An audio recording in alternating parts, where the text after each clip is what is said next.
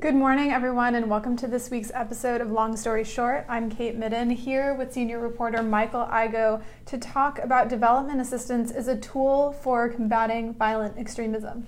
Michael, thank you so much for joining us. Thanks for having me, as always. So, I'm really excited for this conversation because this is such a complex topic and obviously something in the United States that I think a lot of people, even people who aren't in development, are thinking about. Um, you published a story earlier this week on the 20th anniversary of the embassy bombings in Tanzania and in Kenya, really looking at that as a jumping off point for this conversation about yeah. the role of development assistance. Why start there? Yeah, um, well, thanks for doing this. I agree. It's a, a, fascinating topic and, and one that has sort of applicability not just in development, but throughout conversations about U.S. national security and um, connects domestic and international concerns. So I'm glad we're talking about it. Um, yeah, so the 20th anniversary of the, the Nairobi and Dar es Salaam bombings were on Tuesday this week. And I think I wanted to highlight that event as a jumping off point because um, everyone looks at 9/11 as the as the beginning, but this was a huge catastrophe. I mean, it was you know close to 5,000 people were injured. Um, over 200 people died. It was an attack on U.S. diplomats posted overseas. And I think the interesting thing to me about it was that where 9 11 obviously was an attack on U.S. soil, and that raised its own particular concerns about uh, the United States' vulnerability to things that were happening in other countries. This was an attack that took place in developing countries um, and on diplomats and personnel at embassies located in developing countries who are trying to do their work there. Um, and so, you know, it, to me, it was sort of a, a, window to look at a lot of issues and concerns uh, that continue to this day, not just violent extremism and terrorism and those issues, but also things like the security of people who are posted overseas and how that connects up with some of these broader issues. You know, in, in, the beginning of your story, you really do an amazing job of framing up exactly what was happening in that moment. You were drawing on an oral history. Um, and it really occurred to me that there are a lot of parallels to, I mean, did I say the word Benghazi? Of you went there. I, I went there, and we're not going to go down that path. but there was, you know, someone who is in charge of a country team meeting who had been, you know, trying to get more support because they felt security was in jeopardy in this embassy. You know, they just were getting kind of these threats and not sure how many alarm bells to ring. It was it was sort of hauntingly similar. Yeah. Yeah. Um, no, you're right. I mean, well, first of all, just a quick shout out to this oral history project that was an incredible resource to discover. I mean, this was an interview conducted over the course of a few days with uh, Ambassador Prudence Bushnell, who was the U.S. ambassador to Kenya at the time. Um, just this exhaustive interview that went into detail about her entire diplomatic career, but really zoomed in on her experience um, as the ambassador at the time of the Nairobi bombing. Um, so, first of all, just from sort of a reporting and research perspective, that was an incredible thing to find. And then there were obviously a lot of accounts from sort of FBI sources about, um, you know, how the actual attack was planned and perpetrated that I was able to draw on to sort of reconstruct that narrative. Um, but yes, you're you're exactly right. I mean, these are issues that we've heard a lot about. This is someone who is trying to raise concerns for a long time about her perception that employees at the embassy um, were not being properly attended to in terms of their safety and security. Um, so certainly an issue that that resonates and has continued to be on the agenda. So, of course, brings up a lot about security, but on the de- development side, how did that kind of, how did this instance flip the switch yeah. in terms of looking at development as so, a priority here? Yeah, I, I think, well, first of all, you know, these embassy bombings, I think, were, were sort of the, should have been the wake up call that 9 11 really became. Um, but what they did, in terms of in terms of public awareness, they but what they did was they brought about a lot of action at sort of the government and national security level, and so it, it's a good way of putting it. What was the the switch that they flipped? I think what it was was really amping up partnerships between the United States and host countries, you know, in this case, for example, Kenya, um, to put to make terrorism a joint uh, priority and one that they were focused on on working on together. Um, so you started to see a wider number of countries sort of come into the orbit of this U.S. foreign policy priority. There were a number of uh, programs created in the wake of the, the embassy bombings, anti terrorism programs um, that these developing countries became a part of, and that established a relationship um, or a whole set of relationships between the United States and countries where terrorism and violent extremism were considered to be um, potential threats and issues that they needed to deal with. So, you know, things like training and equipping uh, security forces, um, in some cases, sort of intelligence services. Um, a lot of this early work really focused on kind of the law enforcement, tracking, identification, and apprehension of potential um, terrorists. And so that's what really started at that point. So, are we, just to be clear, are we talking about using development assistance for like governance programs? Not yet. Okay. Yeah. So, So, this what is was kind the of evolution there? This is sort of the evolution that I looked at. And the evolution was from looking at um, violent extremism as a sort of issue of criminal enforcement um, to looking at it as a development issue. And what was really interesting in the reporting was to come across a number of people who are now involved in what we call countering violent extremism, which is kind of the more sort of um, you know the softer side of this security priority, the more sort of development oriented set of solutions. A number of pe- the people that I talked to who are involved in that now started out more on the enforcement and criminal prosecution side of things. And what they started to, to see or to realize was that they were just kind of chasing the issue over and over again. So I talked to um, a woman named Kimberly Field at Creative Associates, a major USAID contractor um, that's really sort of diving headfirst into um, CVE programs. She was came from a military background and made the point that you know over and over again um, the U.S. military and its country partner militaries um, were sort of killing the number two person in all of these terrorist organizations, and they just kept doing that over and over. Um, and at some point, a lot of these people just became frustrated with the inability to sort of break that cycle and to deal with the issue of violent extremism in a more proactive and preventive way. Sure, because it feels like if you're, you know, putting dollars towards things like security or things like building police forces, you know, those are kind of external factors that you are imposing on a problem to make it not a problem. Whereas when we think about traditional development assistance, it's trying to tackle the root issue. Um, you know, before reading your reporting, I realized that I had this sort of assumption, or I held this assumption about extremism where, you know, people don't become violent extremists if they're happy. You know, happiness has a lot of underlying economic indicators. So maybe if you, you know, if you put money into an economy and there are more jobs and there are more opportunities for people, they won't become extremists Yeah. after reading your reporting, I'm realizing that that assumption is probably incorrect, and it sounds like that is something you found in your reporting um, that was not correct. Can you delve into that specifically? This idea that more jobs will combat extremism. Yes. First of all, you're in good company and holding that assumption because that was sort of the bulk and thrust of U.S. countering violent extremism efforts um, for the first several years that we were doing it. And that was the assumption that, you know, and I think we still hear this a lot today that, you know, oh, it's young people who don't have jobs, they don't have anything better to do, so they join a violent extremist group. Well, I remember Achim Steiner, the head of UNDP, listening to him give an interview where he was talking about a UNDP report on this topic, and he made the point that extremism is rooted in hopelessness.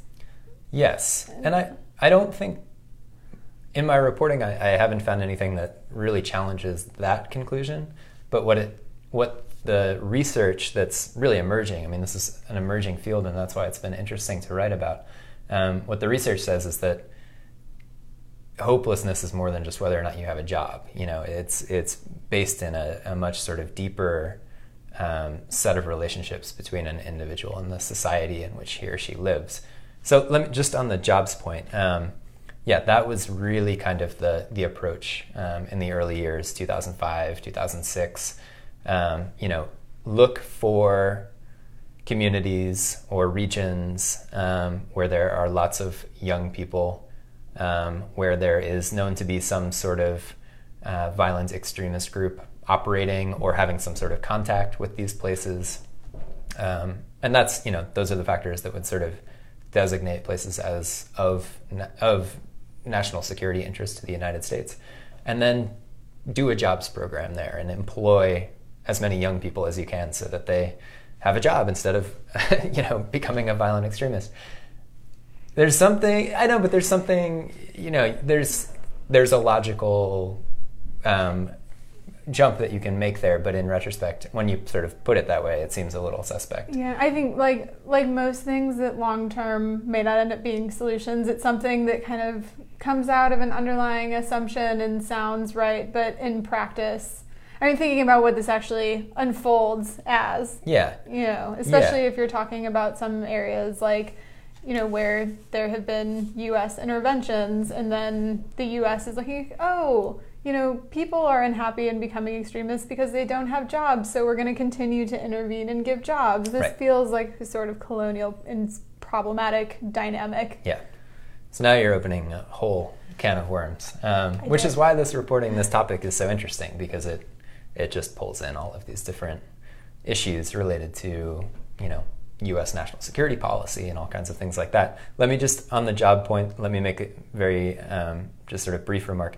So um, the organization that's been doing a lot of research into this and to looking at sort of the correlation between economic development interventions and violent extremism. Although even the word, the phrase violent extremism now, you know, a lot of people take issue with that and are looking more at sort of political violence as the the thing to be focused on. Um, the organization that's doing a lot of that research is Mercy Corps.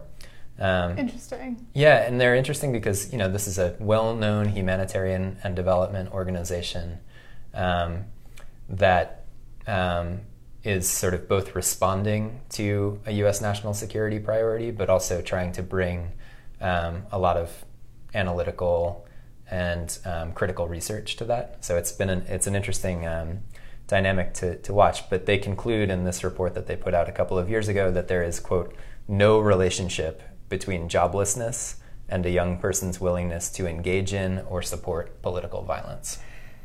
Wow. So, what did they find a correlation elsewhere? Yeah, so the second part of that is that the principal drivers of political violence are rooted not in poverty, but in experiences of injustice.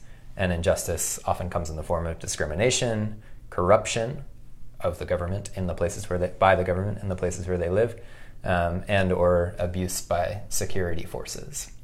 So if you start to imagine what some of the dynamics are in the places where these countering violent extremism um, programs might be operating, the picture gets very, very complicated, right? Because you have um, potentially the United States coming with a lot of military and security support to a country um, that probably, given the places where um, violent extremism and political violence are the greatest problem, um, probably has weak institutions or problems with um, responsiveness to one facet of its population, uh, which creates feelings of grievance, avenues for corruption.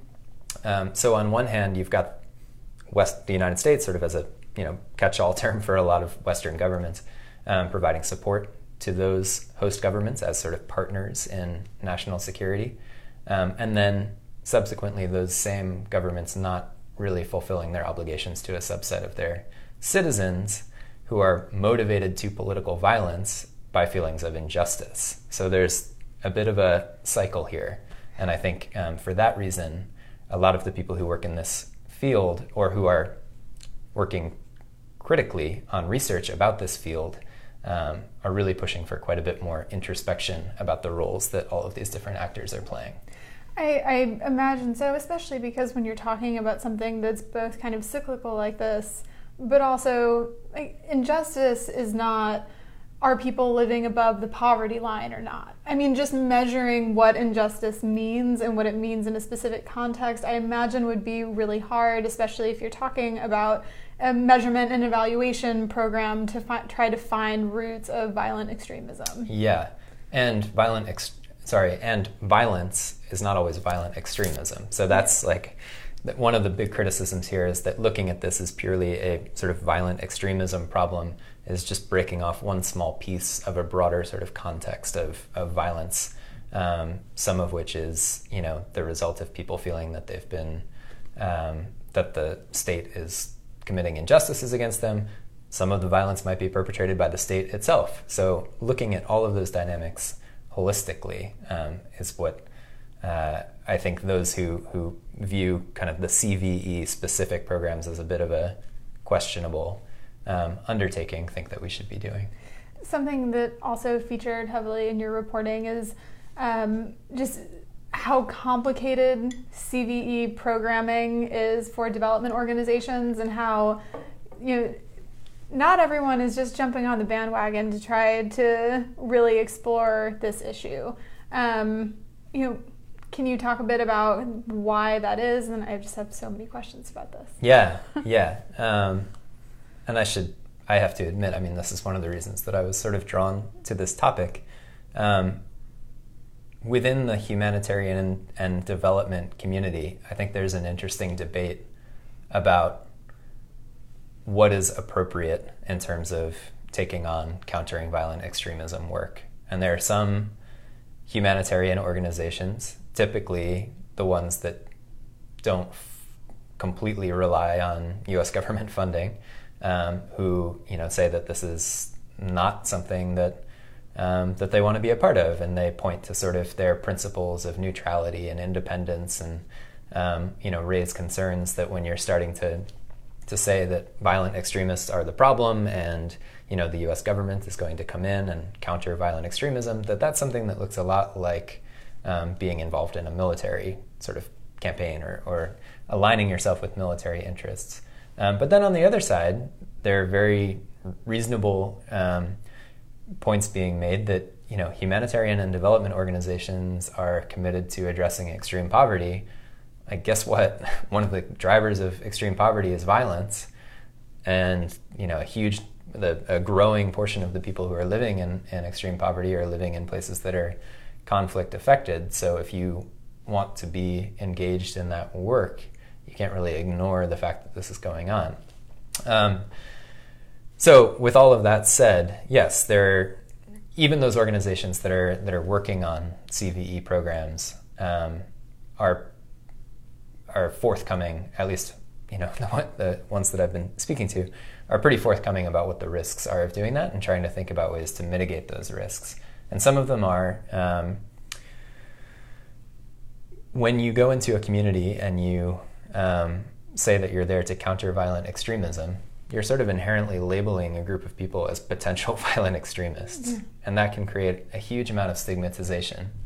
Um, so you know, a lot of a lot of organizations are trying to think um, much harder about what it mean, what their obligation to do no harm means in that kind of context, and, and how to be responsible actors when you, you know, could come in wanting to to deal with some of these issues of violence, but you know, an un- unintended consequence of your work is uh, sort of highlighting people as as potentially dangerous to the communities where they're living. Right. I mean, it, it, sounds like the difference between someone walking into a high or a program coming into a high school in the United States and saying, "You group of people are future gang members, and what are we going to do with this?"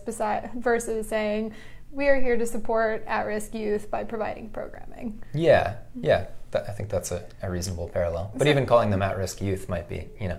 Well, so. I, as I was coming out of my mouth, it's like, is there even a better? Yeah. There needs to be a better thing for that because you're predisposing people to think about their future. Yeah. In a negative like, way. Oh, I'm at risk. Yeah, and so I think that's you know that's one of the the main points is that when you sort of tackle this through a countering violent extremism lens, you're kind of inherently bringing that issue to the table, like bringing that um, prejudgment to the table. And so what you might do instead um, is, you know, try to build on people's own aspirations and the own their own sort of uh, civic movements that they have going.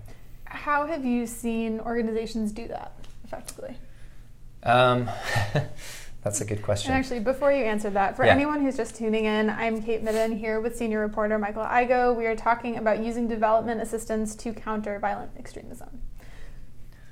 So you're asking for an example of good work being done in the CVE space? Good work being done, but specifically, um, germane to what you just said about it is more effective generally to build on the aspirations of a group of people than to go ahead and box them in as at risk or possible violent extremists. Yeah. What does that actually look like? I don't know. no, I, to be honest with you, I'm not sure. I, I, I don't have a, a, a readily available um, example of that. And I think one of the the reasons is well, let me let me sort of back up for a second. There's a criticism of CVE that it's sort of an unnecessary label on things that organizations have been doing for a long time, which is like sort of a broader suite of conflict analysis and peace building work that um, you know tries to look at sort of a, a nuanced um, and complex set of, of drivers of violence in a community. So I mean, there may, I'm not sure I have a great example of a CVE project that is doing this, like building on people's aspirations instead of um, uh, sort of lab- labeling them as potential extremists and trying to prevent them from going down that route. But what there is is an entire like body of work that's built up over decades um, that's called peace building. And so, you know, one of the criticisms of this is that, you know, why do we need to call it countering violent extremism? Why can't we just have these sort of um, peace-oriented relationships with communities for which there's an entire you know field already established about how to do that. That also feels like a political question to me. I would imagine that programs that have to do with countering violent extremism in the U.S. would get a lot more funding than Yeah, something like peace building, which may be the same and could even be more effective, but perhaps just sounds a little bit more softball. Yeah, it's. I mean, that's exactly it. This is something that. I mean, you go and look at the um, the latest uh, State Department USAID joint strategy, and goal one point one is defeating terrorism. You know, it's not peace building. So yeah, I mean, it's a it's a money issue. It's a funding issue. Um, speaks to the broader trend within international development of tying development priorities to national security. national priorities. security interests. Yeah, and I mean, you know, these organizations are savvy, and they also, um, you know, are trying to do good work with limited resources. So you can understand the appeal of uh, of you know following CV, CVE opportunities um, where they may lead. Um, but I think the the question is, you know, why are we funding CVE all of a sudden and in such um, um, to such a disproportionate extent when we're not funding peace building, which is you know perhaps even a better way to uh, accomplish some of the same goals. Something that I would like to dig into a little bit is the point that you raised earlier about, you know, for humanitarian organizations who are working on this, it's terribly hard. Um, you know, humanitarian organizations, by virtue of being humanitarian, are charged with being neutral, impartial, independent. They are not supposed to be working on any on behalf of any political actor. Um, and you know, squaring that with something like security priorities is extremely tricky. Um, some years ago, when I was working in the humanitarian space, the big conversation was okay, you know, we had the big responses. We had Haiti, we had Ebola, we had Hurricane Matthew, and kind of the rapid onset um, disasters. It's easier to be all of those humanitarian things to meet those principles, but the new norm is conflict. Yep. Um, you know, we started by talking about the bombings in Tanzania and in Kenya, talking about 9 11, and these are really big, extreme examples of violence. But conflict is prolif- proliferating all over the globe. Yep. How how have you what have you heard from leaders at humanitarian organizations about how they're squaring kind of their own mandate with responding to these issues? Yeah, I think it's. I mean, it's such a good question, and it's a really live conversation. Um, I think it's important, first of all, to clarify that there are some humanitarian and development organizations that do work on behalf of government clients um, and who don't necessarily think of themselves as neutral and independent. Um, so there's sort of, you know, there are different categories here. And then there are sort of the traditional, um, you know, there's a, I'm making a judgment by saying this, but like the principled humanitarian organizations who are independent and neutral, um, many of whom, like MSF, you know, aren't taking government money when they can avoid it. Um, so, you know, I think there is a bit of a you need to be clear which category of organizations you're talking about because some of them don't ever claim to be neutral and independent in the first place. They're working on behalf of U.S. national security priorities um, or U.S. foreign policy priorities. There are other organizations that I think um, really are grappling with this, and um, are f- the big question I think that's out there is where do you draw these lines between what is appropriate work to be doing and what is work that carries too much risk to be doing. Um, so there, you know, I've spoken to representatives from some organizations that will um, take government money and work in conflict states, but not in ways that they feel are directly linked to kind of U.S. counterterror efforts or the U.S. global war on terror, whatever you want to call it. So programs that they might be doing, whether or not they got funding from this government, but that happen to align with government priorities. Yes. So, for example, um, doing development projects in Syria that aren't specifically labeled countering violent extremism, but contribute to development outcomes that could lead to greater stability. But like figuring out where those lines are is tough. Do we have any kind of, or does our industry have any kind of criteria for evaluating that, or is it just kind of a judgment call of these different organizations? Evaluating what falls into sort of a national security project versus a like development project. Yeah, and I guess what, how to evaluate what your own goals are and whether they're just happening to align or whether you are then working on behalf of an organization you're right. getting money from? So I think at this, I think the short answer is no. Like as an industry, there is no set of guidelines to make those, um, you know, to establish that. I think one of the things that I've been hearing in my reporting is that there's both a strong desire that those guidelines should exist, um, and also some pretty interesting efforts to try to create them. And if not sort of official guidelines, then there, you know, there are a few organizations like Saferworld, for example, based in the UK, um, that's that are producing sort of recommendations, like things that you should be thinking about if you're considering going into countering violent extremism, um, so that you're fully sort of internalizing the potential risks and checking them against your own mission. But at this point, I think it's a very it's a conversation that's left to organizations to have internally about what they will and will not do, and different organizations draw the line in different places. You know, what we've been talking about in terms of organizations engaging in this work is that it's not a huge draw for humanitarian organizations, is how we've been talking about it. Looking ahead, do you see CVE being a big, like, will there be an explosion in CVE programming that you can foresee, or do you think that the industry is still a little bit reticent to really jump into that? So, one of the things that I've been trying to find out, I should caveat, I mean, this project has focused pretty much on kind of U.S. government um, approaches to countering violent extremism and sort of that um, uh, architecture of organization, organizations that work in conjunction with the U.S. government. Um, so I can't speak to this as sort of an industry-wide thing, but one of the things I've been interested in trying to figure out is um, how the U.S. government is going to incorporate this work into its programming, and I think there's um, there that is that conclusion is still evolving. What some people seem, seem to think is going to happen is that kind of countering violent extremism outcomes might be mainstreamed across more development programs. So if you're working on an education project um, in a you know conflict affected area, um, whereas in the past you might not have been evaluated in terms of contributions to countering violent extremism, that might become a component of that project. Um, or, you know, the alternative would be that you see big standalone countering violent extremism projects. Um, I think those are maybe the two alternative possibilities.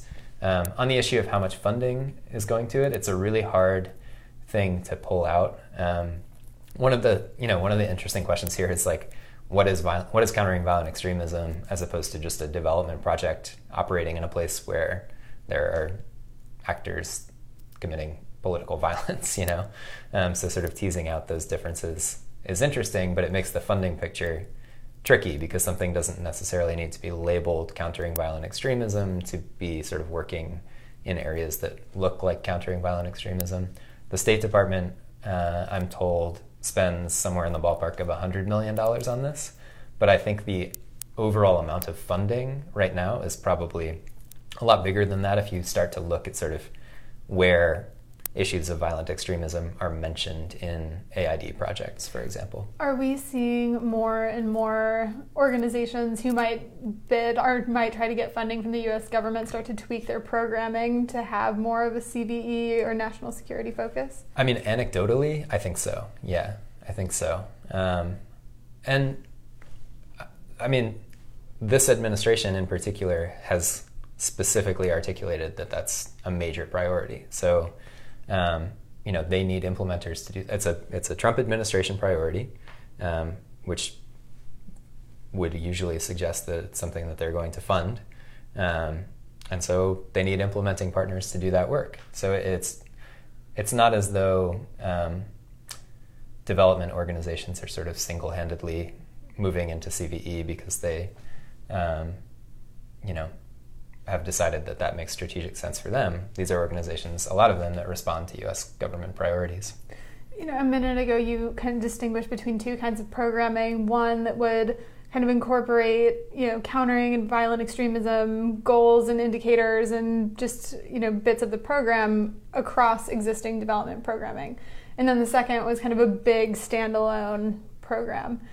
But it strikes me, back to what we were talking about early on in this conversation, that if the root cause of most violent extremism is injustice, and that that is something that is going to be highly context specific and is not something that you can just say, here are three interventions that are going to fix it, it feels like building in programming, building in pieces of CVE programming to existing community programs, you know, whether that's something like in a health clinic if someone starts to you know notice that like a pediatrician notices that a child that they've been treating forever's behavior starts to change or starts saying things that could be indicative of kind of going down that route and then being able to have some system to do something about it. In practice that kind of feels like a way that would make for better programming whereas having some kind of big usaid funded project that walks into a developing country that might have conflict or instability could have the opposite. They could achieve the opposite outcome than yeah. what it's looking for. Um, I'm just throwing these out there as pure, yeah, I mean, like speculation. But is that, I don't know, is that right? I, I, mean, I'm not, I, you know, I'm not on the, the inside of, of uh, the conversations on designing these projects, but I think what you're speaking to is something that I've heard, which is sort of the the difference between um, a kind of approaching a community from a, a holistic place and um, you know doing a conflict a context um, specific assessment of you know the political and um, social drivers of conflict in a place and figuring out you know what that means for um, for the people who live there and and how to make meaningful change in their lives versus um, you know I, I, think maybe part of your objection to the kind of just streamlined or stovepiped um, CVE project approach is in line with what people say that it's just sort of it's breaking off one piece of the issues that people are dealing with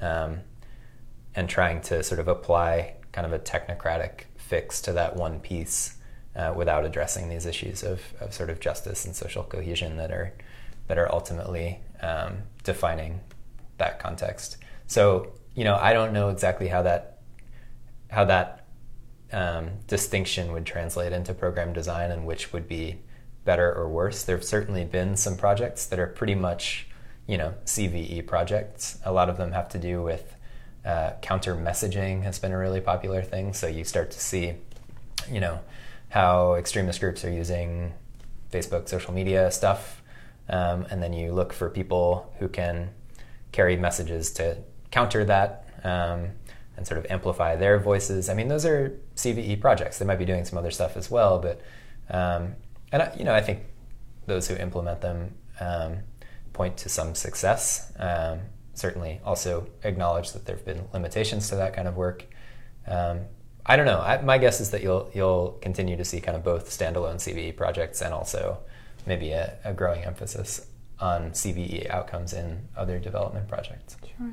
So we're about out of time. Can you give everyone a sense of what you're looking at in your reporting moving forward? Yeah, because your story this to. week was one of a three-part series. That's right. Uh, at least three parts.